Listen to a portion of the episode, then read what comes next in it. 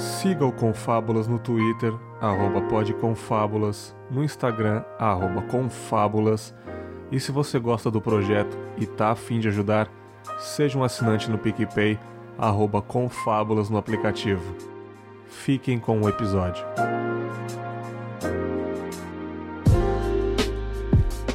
Muito bem, está começando mais um Reflexões aqui no Confábulas. Eu sou o Bergs, mais uma noite agradável de gravações aqui, com dois convidados que já estiveram aqui gravando comigo, né? Primeiramente, Murilo, que já esteve aqui umas 2 vezes, está aqui novamente para colaborar com mais um bate-papo maneiro. E aí, Murilão, beleza, cara? E aí, Bergs, e aí, pessoal, tudo bom? Boa noite. Chegando cansado aí do trabalho para... mais uma noite de gravações aí. É nóis, cara. Valeu, Murilo Melo, senhoras e senhores. E também aqui, eu acho que é a 2ª vez que você tá aqui no Confinha, né? É, já gravou comigo também no Cinemalista, mas eu acho que no Confábulas é a 2ª vez aqui. Muito feliz de novo com essa participação. Ira Croft. E aí, Ira, beleza? Olá, olá. Mais uma noite prazerosa nesse Confinha. E também concordo, chegar do trabalho e começar outro trabalho, não é mesmo? Putz, nem me fala nisso, cara. Nem me fala mais. Porque isso aqui é muito trabalho.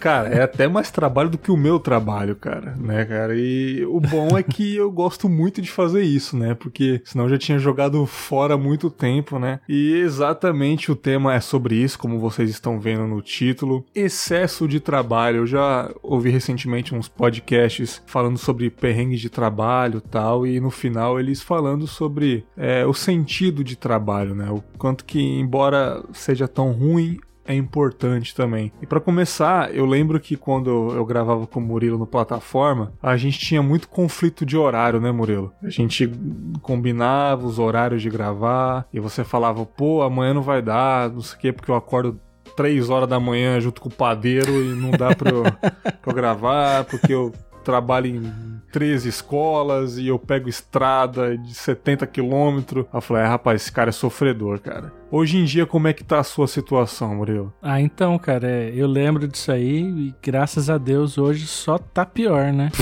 Só piorou, só. Sério, cara?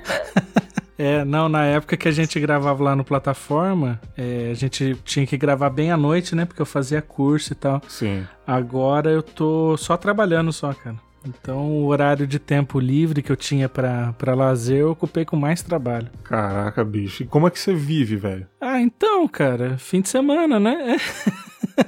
Final de semana você fica sossegado. É, fim de semana, porque essa coisa de trabalho, a gente tem que fazer uma escolha, né, cara? Eu tava conversando esses dias com os amigos e eu não conheço outra maneira de ganhar dinheiro que não seja trabalhando. Tem gente que tem facilidade pra ganhar dinheiro de outras formas, né? Eu conheço, mas eu acho que não é tão indicado, não. Não, mas assim, eu não digo nem na parte ilegal da coisa, mas... Sim. Tem gente que tem facilidade de outras maneiras, né? Investir e tal. Eu não conheço nada disso. O jeito que eu conheço de ganhar dinheiro é trabalhando. Então, eu quero, assim, aproveitar enquanto eu ainda tô jovem, um pouco, né? Jovem e tenho energia, porque depois é foda, né, cara? Depois você vai querer trabalhar e não vai conseguir, né? Aí eu acho que é pior. Mas você, então, não se arrepende em nada, hein? Trabalha pra caramba e tá gastando a sua juventude. Realmente você quer fazer isso, porque você realmente gosta de fazer isso, trabalhar pra cacete, ser workaholic. Pra uns é é uma coisa luxuosa ser workaholic, é bonito, é status, né? Pra outros é um desperdício, né? E na sua opinião, realmente você tá gastando a sua juventude aproveitando que você pode trabalhar. Eu acho que depende de como da relação que as pessoas têm com o trabalho, né? É aquilo que você tava falando de voltar pra casa e gravar podcast dá trabalho, né? Mas é um trabalho que você gosta, né? Eu gosto muito do meu trabalho, eu gosto muito de fazer o que eu faço. É claro que a gente tem aí os percalços, né? Pra quem não sabe, eu sou professor e a gente tá enfrentando uma situação difícil aí ultimamente, né? Nos últimos anos aí, os alunos e pais têm tendem a desrespeitar bastante a gente e tal, então a gente tá sofrendo um pouco, mas eu ainda gosto muito do que eu faço. Eu acho que deve ser muito difícil pra alguém que tenha que trabalhar, assim, sob o risco de ser demitido, né? Seja obrigado a fazer horas extras e tal, e não goste do trabalho. Aí eu acho que fica realmente complicado. Cara, você falou esse negócio de alunos desrespeitarem. Hoje mesmo, eu acho que você deve ter visto uma reportagem no dia dessa gravação. Uns alunos, cara, eu vi no Bom Dia São Paulo hoje, os alunos jogando cadeira na sala de aula, brigando com a professora, cara. Assim, na minha época já tinha isso, eu estudei em escola muito violenta e tal, o pessoal da minha sala mesmo fazia isso com os professores, eu não tinha essa coragem, cara, porque eu via o professor assim como realmente uma autoridade maior mesmo, assim, cara, e eu lembrei na hora de alguns amigos, o próprio Keller do Mundo Freak, né, Ira, que é professor também, eu conversei com ele esses dias aí. É, ele passa altos perrengues. É, ele estuda ele faz em Suzana, né, ele dá aula lá, né, se eu não me engano. Exatamente, ali mesmo, quebrado. É, cara, e tipo, eu falo, mano, assim, pra ser professor, o Murilo já contou no episódio de sonhos lá, tem que amar demais isso daí, cara, porque... Além de você, eu acho que recebe bem pouco, é um trabalho muito grande, porque eu acho que um professor não trabalha só em uma escola, trabalha em vários, ou trabalha bem mais, ainda tem que aguentar essas porra desses alunos, cara. Sabe? E, tipo, eu tinha dó na época de estudante, cara. Eu falei, cara, o que esses moleques da minha sala tá fazendo com a professora? Eu mandava ela tomar naquele lugar, jogava as coisas nela, bolinha de papel, sabe? Tipo, olha isso, cara. Eu não teria paciência, cara. Mais uma vez, parabéns aí, né, cara? Ainda mais ainda com esse ministro de merda aí ajudando, né, cara? Ainda mais e eu só tenho... Fica essa crítica aí, né, cara? Eu só tenho que desejar boa sorte, cara. Falando um pouco, eu lembro que você, Ira, você no Twitter, se eu não me engano, você tá em outro emprego agora, né? Eu lembro que... Eu não sei se você trabalhava em agência, você continua trabalhando nessa área, mas eu lembro que no seu antigo emprego você reclamava muito, né? No Twitter ali, o tanto que era estressante. E como é que tá hoje em dia, cara? Tá melhor a situação? Você se estressa ainda mais? Como é que tá a sua situação hoje em dia? Então, realmente, eu troquei de emprego, um pouco até obrigada, por assim dizer, porque até ano passado eu tava trabalhando em agência, eu tava trabalhando com marketing político e fazendo meus projetos extras de podcast, tentando ganhar dinheiro com algum, tentando ganhar prazer, o que a gente tem fazendo esta mídia também e tal, mas eu terminei o ano muito cansada e eu terminei o ano, assim, doente fisicamente, com gastrite. Sim. Eu emagreci muito, emagreci uns 15 quilos. Nossa. Eu sou pequenininha, então eu fiquei muito magrinha. E aí, eu cheguei até passar num psiquiatra pra saber se eu tava com depressão, alguma coisa assim. O cara me mandou descansar. Aí, realmente, eu saí do emprego, gente, eu precisei me forçar a descansar. Ele tinha razão. Eu não precisava de tratamento.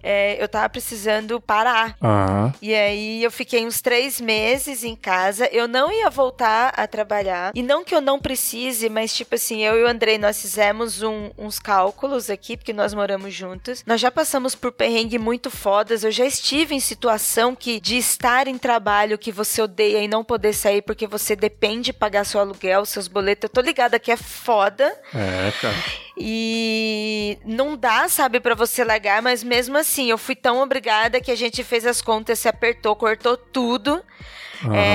Como ele tá trabalhando, ele conseguia ficar com mais pesado que era o aluguel e eu pude dar um tempo. Aí eu consegui dar uma relaxada, coloquei a cabeça no lugar, coloquei meus projetos em dia, tirei férias de tudo, até de redes sociais, de pessoas, e fiquei bem tranquila. E aí apareceu este novo emprego. Este novo emprego é comunicação também, é uma agência, porém não tão agência, né, porque ela atende um cliente, não é uma house porque não está dentro do cliente, está fisicamente em frente ao cliente, e eu tô trabalhando com comunicação pública. Eu aceitei este emprego porque dentro deste emprego tem a ideia, tem já um planejamento fechado, pago pra fazer podcast. Então, pra mim, aí já passou da necessidade e virou, pô, é um projeto bacana, então eu entrei nesse projeto por isso. Uhum. Não está puxado por enquanto, eu estou levando, eu falo que eu tô trabalhando bastante, mas eu não estou reclamando como aconteceu do passado. E eu também concordo com vocês, e principalmente com o Murilo, que a gente também precisa dar esse tempo de trabalho para nos valorizar, para nos cuidar. Então hoje eu não quero mais colocar o trabalho em primeiro lugar. Entendo a necessidade, mas eu também amadureci profissionalmente de uma forma que eu também consiga ter escolhas. vocês. Aham, sim, com certeza, cara. Pra não dar aquele lance de esgotamento profissional, né? Aquela famosa síndrome de burnout, né? Se eu não me engano, quando o Andrei gravou comigo, ele disse que ele tava passando por isso também. Você pediu pra ele dar uma parada também, né? Ele trabalhava em publicidade, se eu não me engano, que é uma das áreas mais estressantes, né? Publicidade, professor e policial, por incrível que pareça. Mas isso é verdade, é um trabalho mental. Sim. Sabe, às vezes você tá explodindo, não é porque você carregou um saco de cimento, e não desmerecendo quem carrega o saco de cimento, mas quando a gente tem um esforço físico, você consegue deitar e relaxar, porque o seu corpo morre, sabe, o seu corpo, ele apaga pra recuperar energia. O nosso cérebro não, a gente não para de pensar, trabalhar, você vai dormir, você não consegue descansar. Isso pra mim é um peso muito grande destas áreas. Sim. É, essas áreas, elas são complicadas porque você, como você falou, você não deixa de trabalhar no fim de semana. O camarada que faz um trabalho mais físico, ele bate o cartão na sexta-feira, ele esquece, ele vai bater o cartão na segunda-feira de manhã de novo, entendeu? Recupera o corpo, né, apenas, né? É, não, no final de semana ele esquece do trabalho, sei lá, ele vai pra praia, ele Sim. vai fazer qualquer outra coisa. A gente não, cara, se eu aplico um exercício ou uma prova, alguma coisa na sexta, eu tenho que corrigir aquela parada no sábado, entendeu? No domingo eu tenho que pensar na aula que eu vou dar na segunda-feira. É uma coisa assim, ou se tá tendo algum aluno com problema, ou algum aluno que tá faltando, você fica preocupado, entendeu? É uma coisa que não sai da sua cabeça. A gente tá trabalhando 24 horas por dia, 7 dias por semana. Então, tem até gente que fala, mas vocês têm 2 férias. Porra, precisa, né, cara? Porque se não fosse isso, eu acho que já tinha todo mundo morrido de estafa já. Sim, cara, eu lembro até um dia que a gente tava aguardando de gravar, Murilo. Você dormiu, velho. Caralho, que ódio daquele dia, cara. Eu falei, mano, esse moleque tem que parar de trabalhar desse jeito, cara. Mano, no Super Game Brothers tem um episódio que eu dormi gravando, cara. Olha isso, e você acha que tá tudo bem, cara? Ah, eu tô jovem? Ô, cara, pisa no freio aí, brother. Foi foda. Caralho, mano, o cara... Rapaz, e também eu fiquei sabendo que trabalhar em área bancária, principalmente em bancos privados, que exige bater metas. Tem um banco aqui perto aqui do trabalho, eu não vou dizer que é o Bradesco, né? E, cara, metade dos funcionários vão no psicólogo, velho. Eu fiquei sabendo. Aqui perto de casa... por uma amiga minha que trabalhava lá, ela disse que na época dela, metade dos funcionários, eles iam no psicólogo, porque só trabalha 11 horas e fecha 4 horas da tarde. Não, cara, eles chegam 8h30, saem 7 horas da noite e é aquele lance, cara, tem que vender produto, e vender produto, e vender produto, e final de semana, às vezes quando você vai fazer um churrasco, você chama os próprios colegas do trabalho e qual que é o assunto? Trabalho. E isso daí vai desgastando mesmo. Só que eu acho que tem um porém, cara, principalmente nos primeiros empregos, porque eu já passei muito perrengue nos primeiros empregos, já peguei muito peso, ganhei pouco, cheguei muito tarde em casa, hora extra pra caramba. Só que além de tudo isso, eu acho que tem um lado bom, cara. Eu acho que isso faz com que a gente valorize, cara, o dinheiro, cara. A gente valorize o trabalho de verdade, cara. Aquela expressão que vem fácil, vai fácil, pra mim faz todo sentido, cara. Porque eu já ganhei dinheiro, sei lá, num sorteio de alguma coisa, um abono salarial. Esse dinheiro foi embora em um piscar de olhos, cara. Agora, Sim. quando eu trabalho mesmo, o mês todo, e recebo um dinheiro e pago as minhas contas, aí sobra um dinheiro pra eu tirar um lazer ali, eu tenho pena de gastar, velho. Eu não gasto a esmo, sabe? Eu não gasto assim... do jeito que eu quero. Eu piso no freio, eu penso se realmente eu preciso comprar essa pizza de R$60 essa noite, sendo que tem comida na geladeira, sabe? Eu fiz isso hoje, mano. Parabéns, cara, parabéns. Mas é sério, cara, isso ajuda mesmo a dignificar, posso te interromper? Pode falar. A minha mãe falava assim que dinheiro que vem fácil, vai fácil. Mas sim, total, cara, total. E minha mãe sempre dizia isso, cara. Então eu acho que, na minha opinião, eu acho que, tipo assim, se a pessoa nascer em berço de ouro, tudo bem, cara, parabéns pra ela. Mas eu acho que, cara, na minha opinião, as pessoas têm que passar um perrengue no trabalho, tem que ter um sacrifício ali, cara. Senão a pessoa não vai valorizar, a pessoa não vai andar, sabe? Ah, Murilo é professor, mas, pô, o cara rala pra cacete, velho, sabe? Eu também a minha vida inteira eu ralei. Hoje eu tô num emprego que não é estressante de certa forma, porém de tão monótono e tão vazio, me estressa também, cara. E uma coisa que me estressa de verdade é que eu tô o dia inteiro fora de casa, eu tô preso no trabalho, eu não tenho essa disponibilidade de horário, sabe? Coisas que eu queria fazer, às vezes convidados que eu queria gravar aqui no Confábulas, que não tem tempo à tarde, porque tem um horário diferente, eu poderia ter esse tempo pra gravar à tarde, sabe? Mas infelizmente meu emprego que mantém tudo de pé, né, cara? Então, ao mesmo tempo que eu reclamo, trabalhando pra caramba em muito horário, é a maneira com que eu tô de pé fazendo as coisas, né, cara? Então, é meio ingratidão se eu reclamar, sabe? Eu olho lá pra fora, um monte de gente procurando emprego, que tá difícil, cara. Eu queria sair dessa rotina e trabalhar realmente com podcast, uma coisa que eu faço, mas eu não posso, sabe? É muito doido isso, cara. É isso que é foda, né? Conseguiram convencer a gente de que horário comercial e salário mínimo é ideal de vida, né, cara? Sim, cara. Porra. E assim, a gente fica com medo de correr atrás do que a gente quer fazer, porque é aquela parada, né? Exército de trabalhador na reserva. Se você sai, tem quem entra no seu lugar, faça exatamente o seu trabalho e aí, né? O que você vai fazer? Não, total, cara, total. E como que você disse, cara, sair pra tentar a sorte, sendo que a gente tem que ter pé no chão, né, Murilo? A gente tem que ter pé no chão e saber que não tá fácil ganhar emprego assim, né? Conseguir, ainda mais numa área de podcast, né? Que é tão difícil, né, cara? Vou seguir trabalhando, tipo, eu não sei qual que vai ser o meu futuro, tal, nem quero saber. Eu acho que é uma merda se a gente soubesse do nosso futuro, mas assim, uma coisa que eu digo, cara, eu já sofri muito em trabalho. Eu lembro que eu recebi um e-mail de uma ouvinte, com certeza está ouvindo aí, a Catrine. Ela mandou um depoimento gigantesco, ela passou essa mesma situação que a Ira, cara,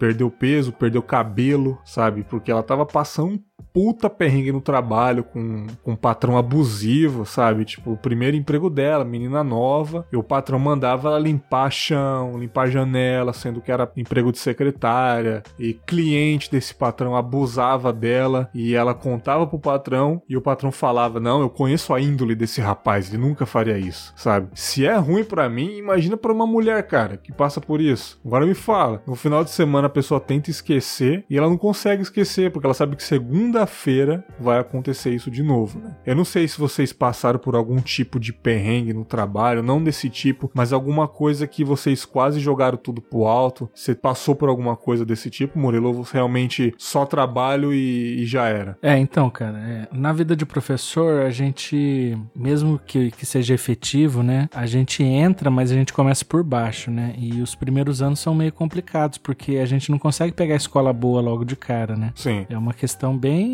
meritocrática mesmo, né? Tempo de serviço e sorte é muito envolvida nesse processo. Uhum. Há uns 3 ou 4 anos atrás, eu estava numa escola, cara, que foi meio complicado. Eu me aloquei naquela escola porque me falavam muito bem, só que no ano que eu entrei, mudou diretora, mudou um monte de coisa lá, e a escola começou a ficar pior e pior e pior. Chegou no meio do ano, eu tive uns problemas lá com alguns alunos e tal, eu tive umas crises de ansiedade no trabalho, sabe? Uhum. Então eu tive realmente que ir procurar um psicólogo, e depois eu fui no psiquiatra, comecei a tomar ansiolítico, tomei ansiolítico por 6 meses. Caraca, pra evitar a crise. Mano, tarja preta, bagulho foda mesmo. Isso é louco, mano. E, assim, eu acordava e olhava o calendário, sabe, no celular, tipo, puta, hoje é o dia de ir pra aquela escola. Vixe. E eu faltava no trabalho, cara. Você não foi? Não ia, tá ligado? Tipo, várias vezes eu acordava assim, falava, hoje é dia de ir pra qual escola? Pra aquela? Então hoje eu não vou. Faltava, descontava o salário, os alunos ficavam sem aula. E aí você pensa assim, né? Fala, nossa, que professor responsável. Mas não é, cara. O negócio mexe muito com a cabeça da gente. É uma coisa que não dá vontade de você sair da cama pra você saber que você vai passar uma situação terrível, entendeu? Sim, problema com o aluno mesmo, né? Problema com o aluno. Cara, que merda, velho. Hoje em dia, assim, tá mais tranquila a sua situação com o aluno, assim, cara? Sim. Hoje eu estou em escolas boas, né? Igual aquele caso que a gente falou recentemente aí do vídeo que apareceu nessas reportagens, é de uma escola, eu acho que de Campinas. Porém, na minha cidade, eu recebi um vídeo parecido com esse, eu acho que 2 semanas atrás, também de aluno filmando e e tal, e em escolas da minha cidade, entendeu? Então, isso acontece o tempo todo, em todos os lugares. É, a gente tem que ficar bem atento quanto a isso, quanto ao que a gente tá passando para esses jovens, né? Porque se eles começarem a ganhar espaço e ganhar mídia com essas coisas que eles fazem, eu acho que a tendência é piorar. Sim, né, cara? Uma carteirada na professora por um like, né, velho? É, pois é. Doideira, cara. Ira, você já passou por alguma situação ruim que você quase jogou tudo pro alto aí, no trabalho, alguma coisa psicológica mesmo, que você quase abandonou? Como é que foi? Eu nasci no interior, vim pra São Paulo, minha família morou aqui em São Paulo, meu pai morou anos, depois eu voltei pro interior e aí eu fiquei lá até a faculdade. Quando eu terminei a faculdade, eu vim pra São Paulo de novo e aí fui ter a vida independente. O meu primeiro emprego aqui foi numa empresa de marketing, de estudo de mercado, onde se fazia B2B. Uhum.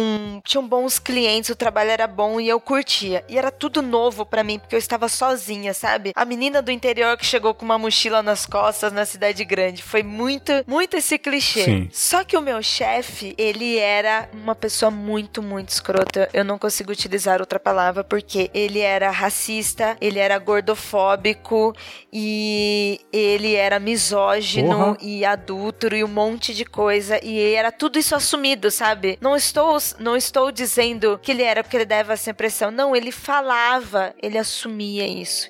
E ele dizia que... Ele falava assim, eu não sou preconceituoso, mas eu não sou obrigada a conviver com essas pessoas.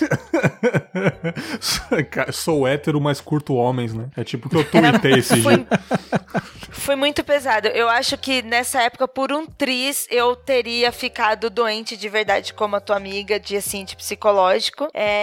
Porque não era por causa do trabalho, e tanto que eu e a equipe, a gente adorava o trabalho, era muito legal, os clientes eram muito legais, mas era impossível conviver com uma pessoa assim. E foi a pior época da minha vida, porque foi uma época que a minha família não queria que eu ficasse aqui, eles queriam que eu voltasse pro interior. O meu pai tava ficando doente, ele queria que eu voltasse pra lá, ele não poderia saber que eu sequer estava passando essa necessidade aqui. A minha família, apesar de ser pobre, muito humilde mesmo, de sítio do interior, a gente tem um cuidado muito grande, não interessa se tem ou não tem dinheiro, sacou? Sim. É uma questão de sobrevivência, é uma parceria muito, muito próxima. Então, tipo, mesmo com minha família com uma dificuldade, pro meu pai é muito grave eu estar aqui numa situação assim. Então eu não podia contar pro meu pai, porque eu não queria voltar, eu queria vencer isso. Pô, foda. E pra eu vencer, eu tive que aguentar esta pessoa insuportável durante 9 meses, destruindo o meu psicológico e de outras pessoas, de tão ruim que esta pessoa era. Pra sair deste emprego, eu e mais 2 pedimos juntos a conta, porque a gente não tinha forças mais. Hoje nós somos super amigos, cada um seguir com a sua vida. Sim. Um deles acabou de casar,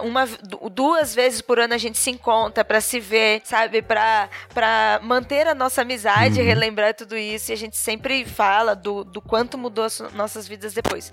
Então, essa situação pra mim foi muito punk, muito foda, porque não é só tipo, quando a gente convive com o racismo, a misoginia, LGBTfobia, gordofobia, numa estrutura de sociedade, a gente vive isso, é ruim, mas a gente vai aprendendo porque isso é estrutural. Aquele momento não foi estrutural, aquele momento, aquela pessoa era este problema. Então, eu precisei sair dali. Total, cara, eu tomei um susto, cara, eu achei que você ia falar 9 anos, cara. Nossa, não, nossa, misericórdia, você Jesus. Tá doido, cara. Tá amarrado. Eu fiquei por 9. Nossa senhora, velho. A cabeça da menina tá como? Até hoje, traumatizada aí. Mas isso até levanta uma reflexão, cara, que você falou. Você não contou pros seus pais o perrengue que você tava passando, né? Não, mas ela tá certa, cara. Não, sim, isso que eu tô falando, cara. É muita coragem isso, assim, porque independentemente se os seus pais são humildes, são simples, eles não queriam saber, cara. Eles iam te trazer de volta. E é isso que fica essa pergunta, cara. Realmente vale a pena continuar num emprego que a gente odeia porque a gente precisa, cara? Porque não é fácil, né? A gente sair desse emprego que a gente odeia, a gente não tá suportando e passar fome, né, cara? E além disso, a gente também tem uma trajetória e um crescimento profissional pra ter segurança pra fazer isso. Eu não concordo com o fato que a gente tenha que apanhar pra aprender, sabe? Meio Rock, Balboa. É muito bonito nos filmes, mas eu não acho legal, sabe? Essa meritocracia que você tem que lutar. Você não acha legal, mas pô, acontece, né, Ira? É isso que é foda, né? Sim. Exatamente. Eu não quero passar pano pra isso, eu não quero defender isso, mas a gente passa por isso. Sim. Então, eu acho que o momento de dizer não para as coisas, cada um tem o seu tempo, cada um conhece a sua vida, cada um tem a sua experiência. Pra mim, o momento de ter escolhas e dizer não para isso é agora. É o que eu tô vivendo hoje. Naquele passado, naquele momento, eu não podia colocar tudo a perder porque a base financeira, a dependência era muito alta, sabe? Era tipo assim, você jogar muito, sabe? Uhum. Agora, eu estou numa situação em que, Ira, nossa, você tá bem, tá ganhando pra caralho, tá rica? Não estou. A gente continua nessa trajetória, nesse amadurecimento, mas já tenho segurança pra saber o que é melhor pra mim e o que eu consigo fazer. Sim, e você imagina que existem pessoas que estão inseridas numa rotina de trabalho super estressante, porque não tem condição de encontrar uma outra coisa melhor e precisa desse dinheiro não só às vezes para um aluguel, mas também para sustentar uma família, né? Filhos, por exemplo. Você imagina, isso é o que pega, né, mais, né, Murilo? Tem muita gente que aguenta, tipo, senhoras aí de idade que tá trabalhando num emprego que tá, sei lá, acabando com a coluna dela, porque a pessoa dá limpeza, por exemplo, porque tá pagando a faculdade da filha, sabe? Eu sou filho de casal divorciado, né? E a minha mãe me sustentava sozinha. Então, assim, hoje eu olho pra trás e vejo que, poxa, minha mãe deve ter aguentado. É claro que ela nunca ia falar isso pra mim, né? Uhum. Mas ela deve ter aguentado muita coisa pra poder me dar as coisas, né? Pra poder me dar uma condição melhor. E eu agradeço muito isso. Pô, massa. É complicado, cara. Massa. Eu não sei se de certa forma isso foi um trauma pra você. Eu acho que você conseguiu levar isso muito bem, Ira, mas isso daí, cara, eu também vejo pelo lado bom, cara. Isso daí te fortaleceu, te deixou com casca grossa. Eu acho que, cara, o sentido mesmo pra você caminhar na vida é você criar casca grossa, cara, sabe? Eu acho que se você não passasse por essa merda que você passou, não te deixaria tão forte como hoje, cara, sabe? Hoje eu acho, na minha opinião, eu não sou você, mas passando por isso, uma pessoa aguentaria mais desaforos na vida, enfrentaria mais, entendeu? Não tomaria tanto choque, sabe? Eu acho importante, cara, isso de alguma forma. Não desejo que as pessoas passem por isso, mas isso daí caleja as pessoas, sabe? E quando eu, às vezes, me pergunto, caramba, cara, meu emprego tá uma bosta, tá uma merda. Eu sou ingrato por quê, cara? Eu lembro até hoje, eu acho que é uma das coisas que me faz mais orgulho, o que eu sinto mais orgulho da minha mãe, cara. Porque eu lembro que, eu até contei no Conto 04, lá ano passado, que teve um momento que não caiu o salário da minha mãe. Eu acho que teve um mês ali que o dinheiro dela não entrou, enfim. E, tipo, era final de mês, não tinha as compras do mercado, ela ia fazer só depois que recebesse. E ela falou, cara, ferrou. Eu não tenho dinheiro, não caiu, deu um problema, não sei se vai vir retroativo no próximo mês, mas esse mês não tenho o que comer. E ela olhou pra mim e eu tava assistindo desenho, na boa, porque criança não sabe que os problemas acontecem, né? Essa é a beleza de ser criança, né? E ela falou, eu preciso fazer alguma coisa, ela pegou o carrinho de feira, me levou junto, foi pra um bairro próximo ali, que ninguém conhecia a gente, e bateu de porta em porta e pediu comida, cara. Mantimento, pacote de arroz, pacote de feijão. E eu morrendo de vergonha, né? Acho que criança tem isso, né, cara? Não sabe. Eu ficava, tipo, do outro lado da rua ali. E minha mãe tocando campainha. E o pessoal chegava, você tem um pacote de feijão aí? Você tem um pacote de arroz? Uma farinha? Alguma coisa? E ela encheu o carrinho, absurdo. Ela viu que o pessoal via que era uma senhora de idade com um moleque novinho. Acho que sentiu dó e, tipo assim, a gente ficou umas 3 horas pedindo comida nos bairros. E minha mãe entrou no condomínio, colocou um lençol no carrinho, assim, né, pra ninguém ver, tal, carrinho de feira. E a gente encheu o carrinho e passou um mês. E toda vez que eu lembro disso, cara, me dá muita força e eu tenho muito orgulho dela, cara. Fala, cara, não existe uma mulher mais guerreira do que ela foi naquele momento, sabe? Toda vez que eu lembrar, eu falo, cara, eu não posso reclamar da minha vida, eu não posso reclamar da minha preguiça momentânea, o emprego tá chato porque tá enjoativo, eu enjoei do meu trabalho, eu não posso ter esse privilégio, sabe? Eu não posso ter isso, eu posso correr por fora, sabe? Correr por fora é uma maneira muito legal, você não tá feliz com o seu emprego, corre por fora, tenta agora reclamar porque tá chatinho, cara. Eu acho que eu não tenho esse direito, sabe? Porque, tipo, ela foi a mulher mais batalhadora nesse sentido, de correr mesmo pelo moleque, sabe, pedir comida, assim, não é humilhante como eu achei que era, eu acho muito nobre da parte dela, que ela poderia muito bem perder a cabeça e sair roubando por aí, sabe, como muita gente faz, que eu também não julgo, roubar pra comer eu acho que nem deveria ser crime, sabe, eu acho que os alimentos deveriam ser bem mais baratos e ter alimentos gratuitos pro pessoal, mas ela foi muito batalhadora, assim, sabe? Eu queria saber se, por acaso, vocês têm exemplos, assim, na família de vocês, de pessoas que realmente trabalharam pra dar o que comer pra vocês, pra pagar o estudo de vocês. Eu sei que o Murilo comentou muito sobre isso, mas eu queria que vocês explanassem mais um pouco. A Ira tem exemplos na família de pessoas assim? Sim, eu sou filha de faxineira, gente, de família de empregada doméstica, e eu também comecei como faxineira, empregada doméstica e manicure. Ah, e faz uma francesa em mim, depois. Glória a Deus, essa vida já passou, mas enfim,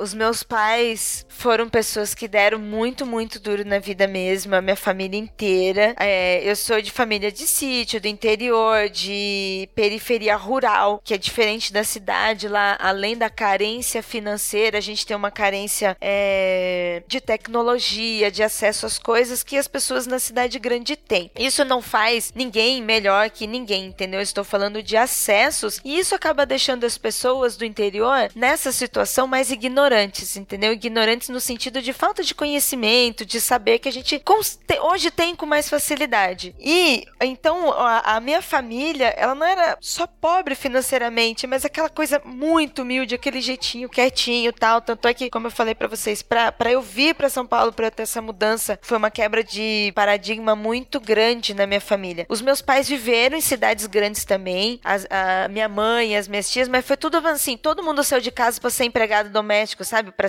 ter subemprego. Sim. É diferente de quando você sai pra fazer uma faculdade e traçar a carreira, que era o que eu fui fazer quando chegou na minha vez. E eu tenho toda a plena certeza que o meu privilégio hoje é por causa dos meus pais.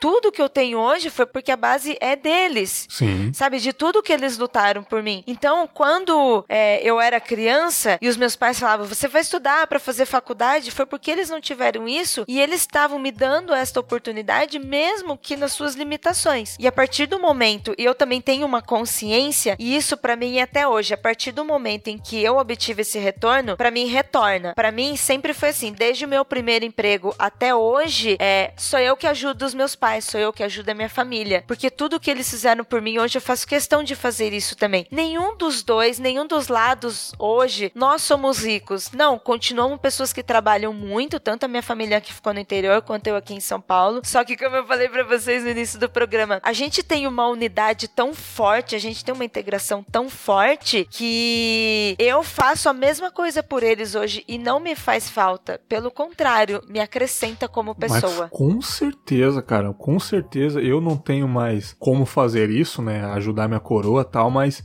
eu acho tão fera quando a pessoa tem condição de retornar o trabalho que os pais deram pra construir a carreira da pessoa, a pessoa retornar, comprar uma coisinha pro pai ali, ajudar numa conta, ou até comprar um imóvel, comprar um carro, se a pessoa tá numa condição legal. Eu acho que é o que importa nessa vida, sabe? Tipo, alguns artistas que eu acompanho, o cara até bota nas letras, assim, que pô, o cara veio da favela, não sei o que, conquistou, e pra ele conquista é tirar a pessoa da miséria, sabe? Tirar a mãe da miséria, cara. Eu acho que é a coisa que mais vale a pena nessa vida, cara, sabe? Eu não vejo outro sentido de conquista do que esse, sabe? Porque não faz sentido os seus pais te ajudarem, trabalhar a vida toda, cara, calo na mão, inchada, deixar você numa vida boa e você simplesmente voar por aí, cara, e tipo, esquecer da sua raiz, sabe? Isso daí não faz nenhum sentido pra mim, cara. Eu não sei como que, o Murilo contou um pouquinho, mas como que foi a sua relação e como que é a sua relação, assim, cara?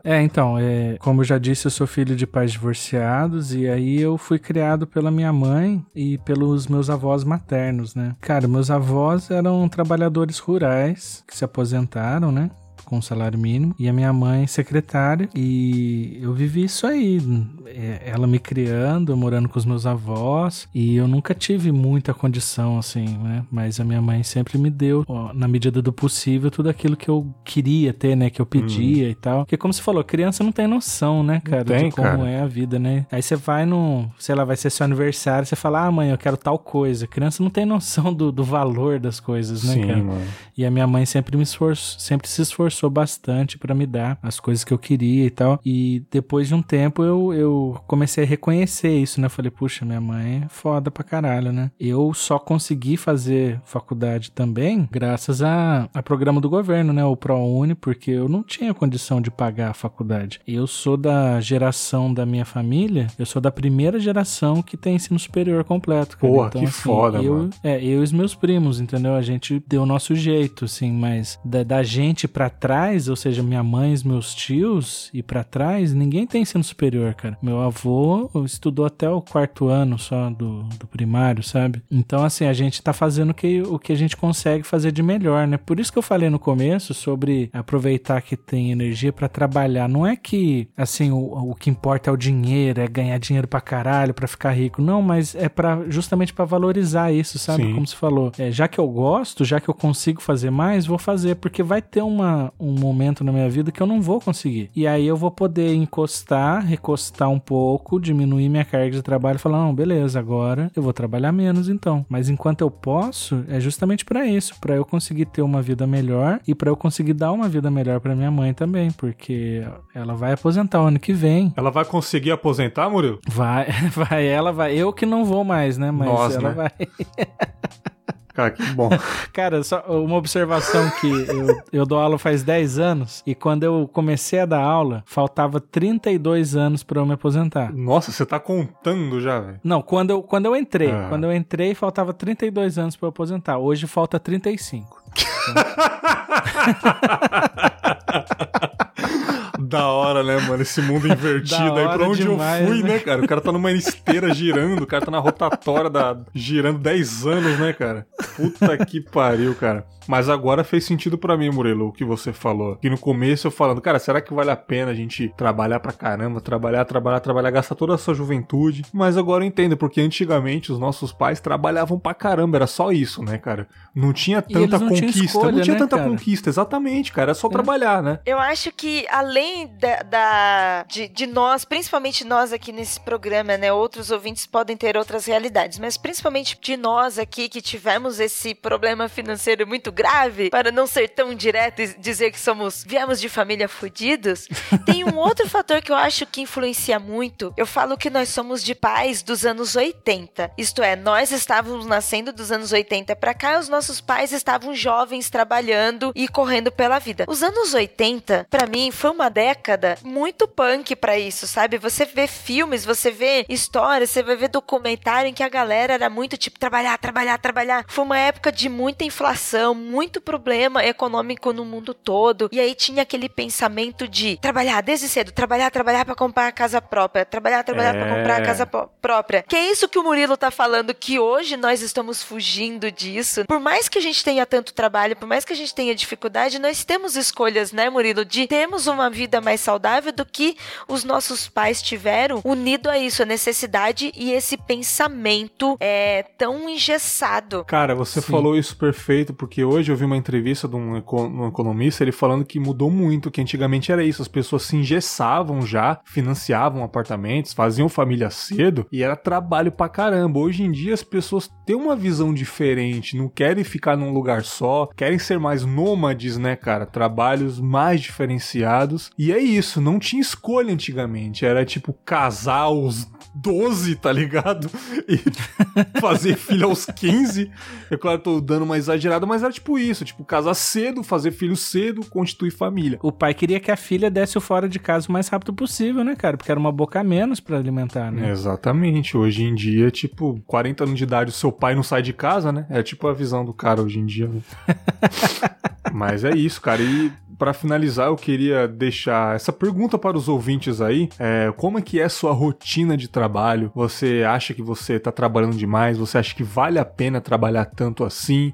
Sei lá, você não sabe o dia de amanhã, então realmente trabalhar pra caramba vale a pena? Ou você acha sim, tem que trabalhar mesmo, ficar em casa é pior? Um exemplo, antes de finalizar, ficar desempregado é uma merda. Eu já tive numa época, eu fiquei 10 meses desempregado, eu só fiz merda, só pensei merda, briguei pra caramba dentro de casa, porque a nossa mente tá vazia, sabe? Então, como é que é a sua relação com o trabalho, meu querido ouvinte? Trabalha pra caramba, já sofreu muito no trabalho, que foi o caso da minha ouvinte que mandou um e-mail aí. Quero que você entre em contato conosco. E o que você acha? Que o trabalho realmente dignifica as pessoas ou pau no cu do patrão, como é o lema aqui do episódio de histórias? E é isso, queria agradecer muito o papo com vocês, foi muito legal esse papo rápido, esse jogo rápido aqui. Murilão, mais uma vez, muito obrigado, cara. Espero que volte aí pra contar umas histórias que você já furou comigo, porque acabou a luz, né? Ou porque você tava trabalhando demais. Eu nunca vou saber dessa desculpa sua aí, né, cara? Ou será que acabou o dinheiro e eu não consegui pagar a conta de luz? Olha aí. Eu acho que você precisa trabalhar mais, hein, cara? Tá trabalhando pouco, hein? Eu também acho. Eu também acho, velho. Trabalhar no final de semana agora, né? No Senai. Cara, como é que tá o Super Game Brothers? Fala aí pra galera que não conhece, fique à vontade, mano. O Super Game Brothers, que é o nosso podcast lá de brincadeira, diversão e games limitada, tá aí no nosso feed, tá no Spotify também. Dá uma procurada aí na internet que você vai achar. A gente tá lá no site do Caipira Furioso, que também tem um canal no YouTube de gameplay, então tem bastante conteúdo aí. Digita aí Caipira Furioso no Google que você vai achar a gente. Exatamente. Recentemente o Anderson esteve aqui contando umas histórias de bêbado, né, cara? Que você manja qual história que é, rolou até foto no grupo na época, né? São as únicas histórias do Anderson, são essas. Menino novo, né, cara? Menino novo, não tem experiência de vida ainda não, né? Quantos anos ele tem? 16? Por aí, né? Mas, pô, procura lá Super Game Brothers, mudou um pouco o formato, antes era só de games, agora conta histórias também, né? Zoeiras e muito mais, acho que vocês vão gostar. Podcast de humor sempre vale a pena, recomendo bastante. E também agradecendo mais uma vez a presença da Ira Croft aqui no Convinha, né, o seu podcast de utilidades aqui. Ira, obrigado, já esteve aqui, acho que foi no episódio com a cafeína, sobre aprendendo com os erros. Olha como eu tô bom de memória ainda, a maconha não afetou a minha mente ainda. Ira, muito obrigado, fale aí o que você quiser dos seus projetos, mundofreak.g, fique à vontade. Oi, mais uma vez, obrigada. Esse programa, você ouvinte que não me conhece, mas eu conheço muito bem este programa, porque este programa é o meu top one. O Confinha, ele faz parte do meu coração em primeiríssimo lugar. Ai, ai, ai. Então, estar aqui, além de prazer, é uma honra, porque é uma maravilha estar dentro do meu podcast preferido. Caraca, que honra, hein, cara? Puxou o saco geral agora, tem que chamar de novo. Nossa, eu tô emocionado.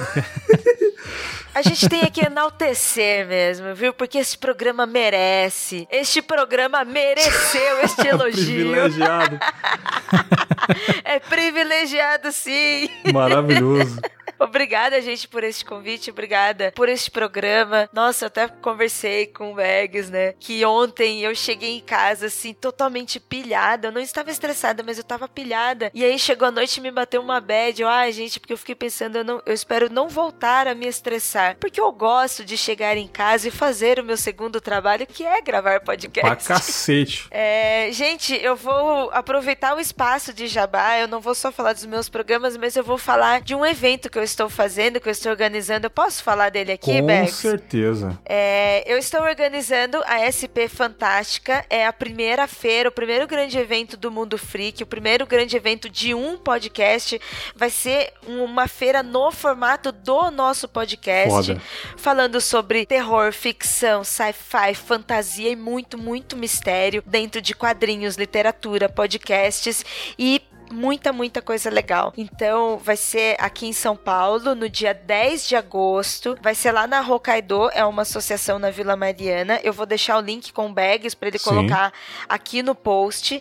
Teremos workshop sobre magia, teremos workshop sobre podcast, teremos muita gente legal e toda a galera do Mundo Freak lá e atrações. Se você seguir as nossas redes sociais, Mundo Freak, Mundo_Freak, você acompanha as atrações que nós estamos anunciando lá. Eu espero que você possa vir participar. É um sonho, é um planejamento muito especial para nós, né, como produtores de conteúdo, para os nossos ouvintes e para a mídia podcast. É, mano, fantástico, cara. Realmente um evento desse tamanho, cara, eu fiquei muito feliz por vocês, aí vocês estão conquistando coisas maravilhosas. Eu lembro que quando o Andrei gravou comigo, nós e o podcast aqui, ele falou, cara, não conta pra ninguém não, mas vai rolar uma animação do Mundo Freak aí. Eu falei, caralho, viado. Aí depois de um mês e pouco, aí vocês anunciaram no Twitter, eu falei, puta, cara, não é que é verdade mesmo, cara. E depois você lançou esse evento aí, cara, que tá prestes a acontecer. Cara, Mundo Freak, ponto G, vocês fazem um trabalho excelente, cara. É...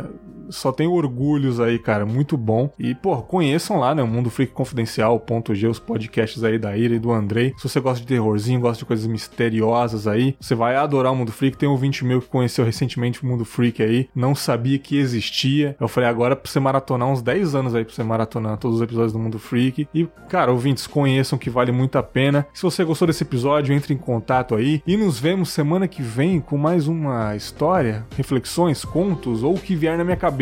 Um grande abraço e tchau!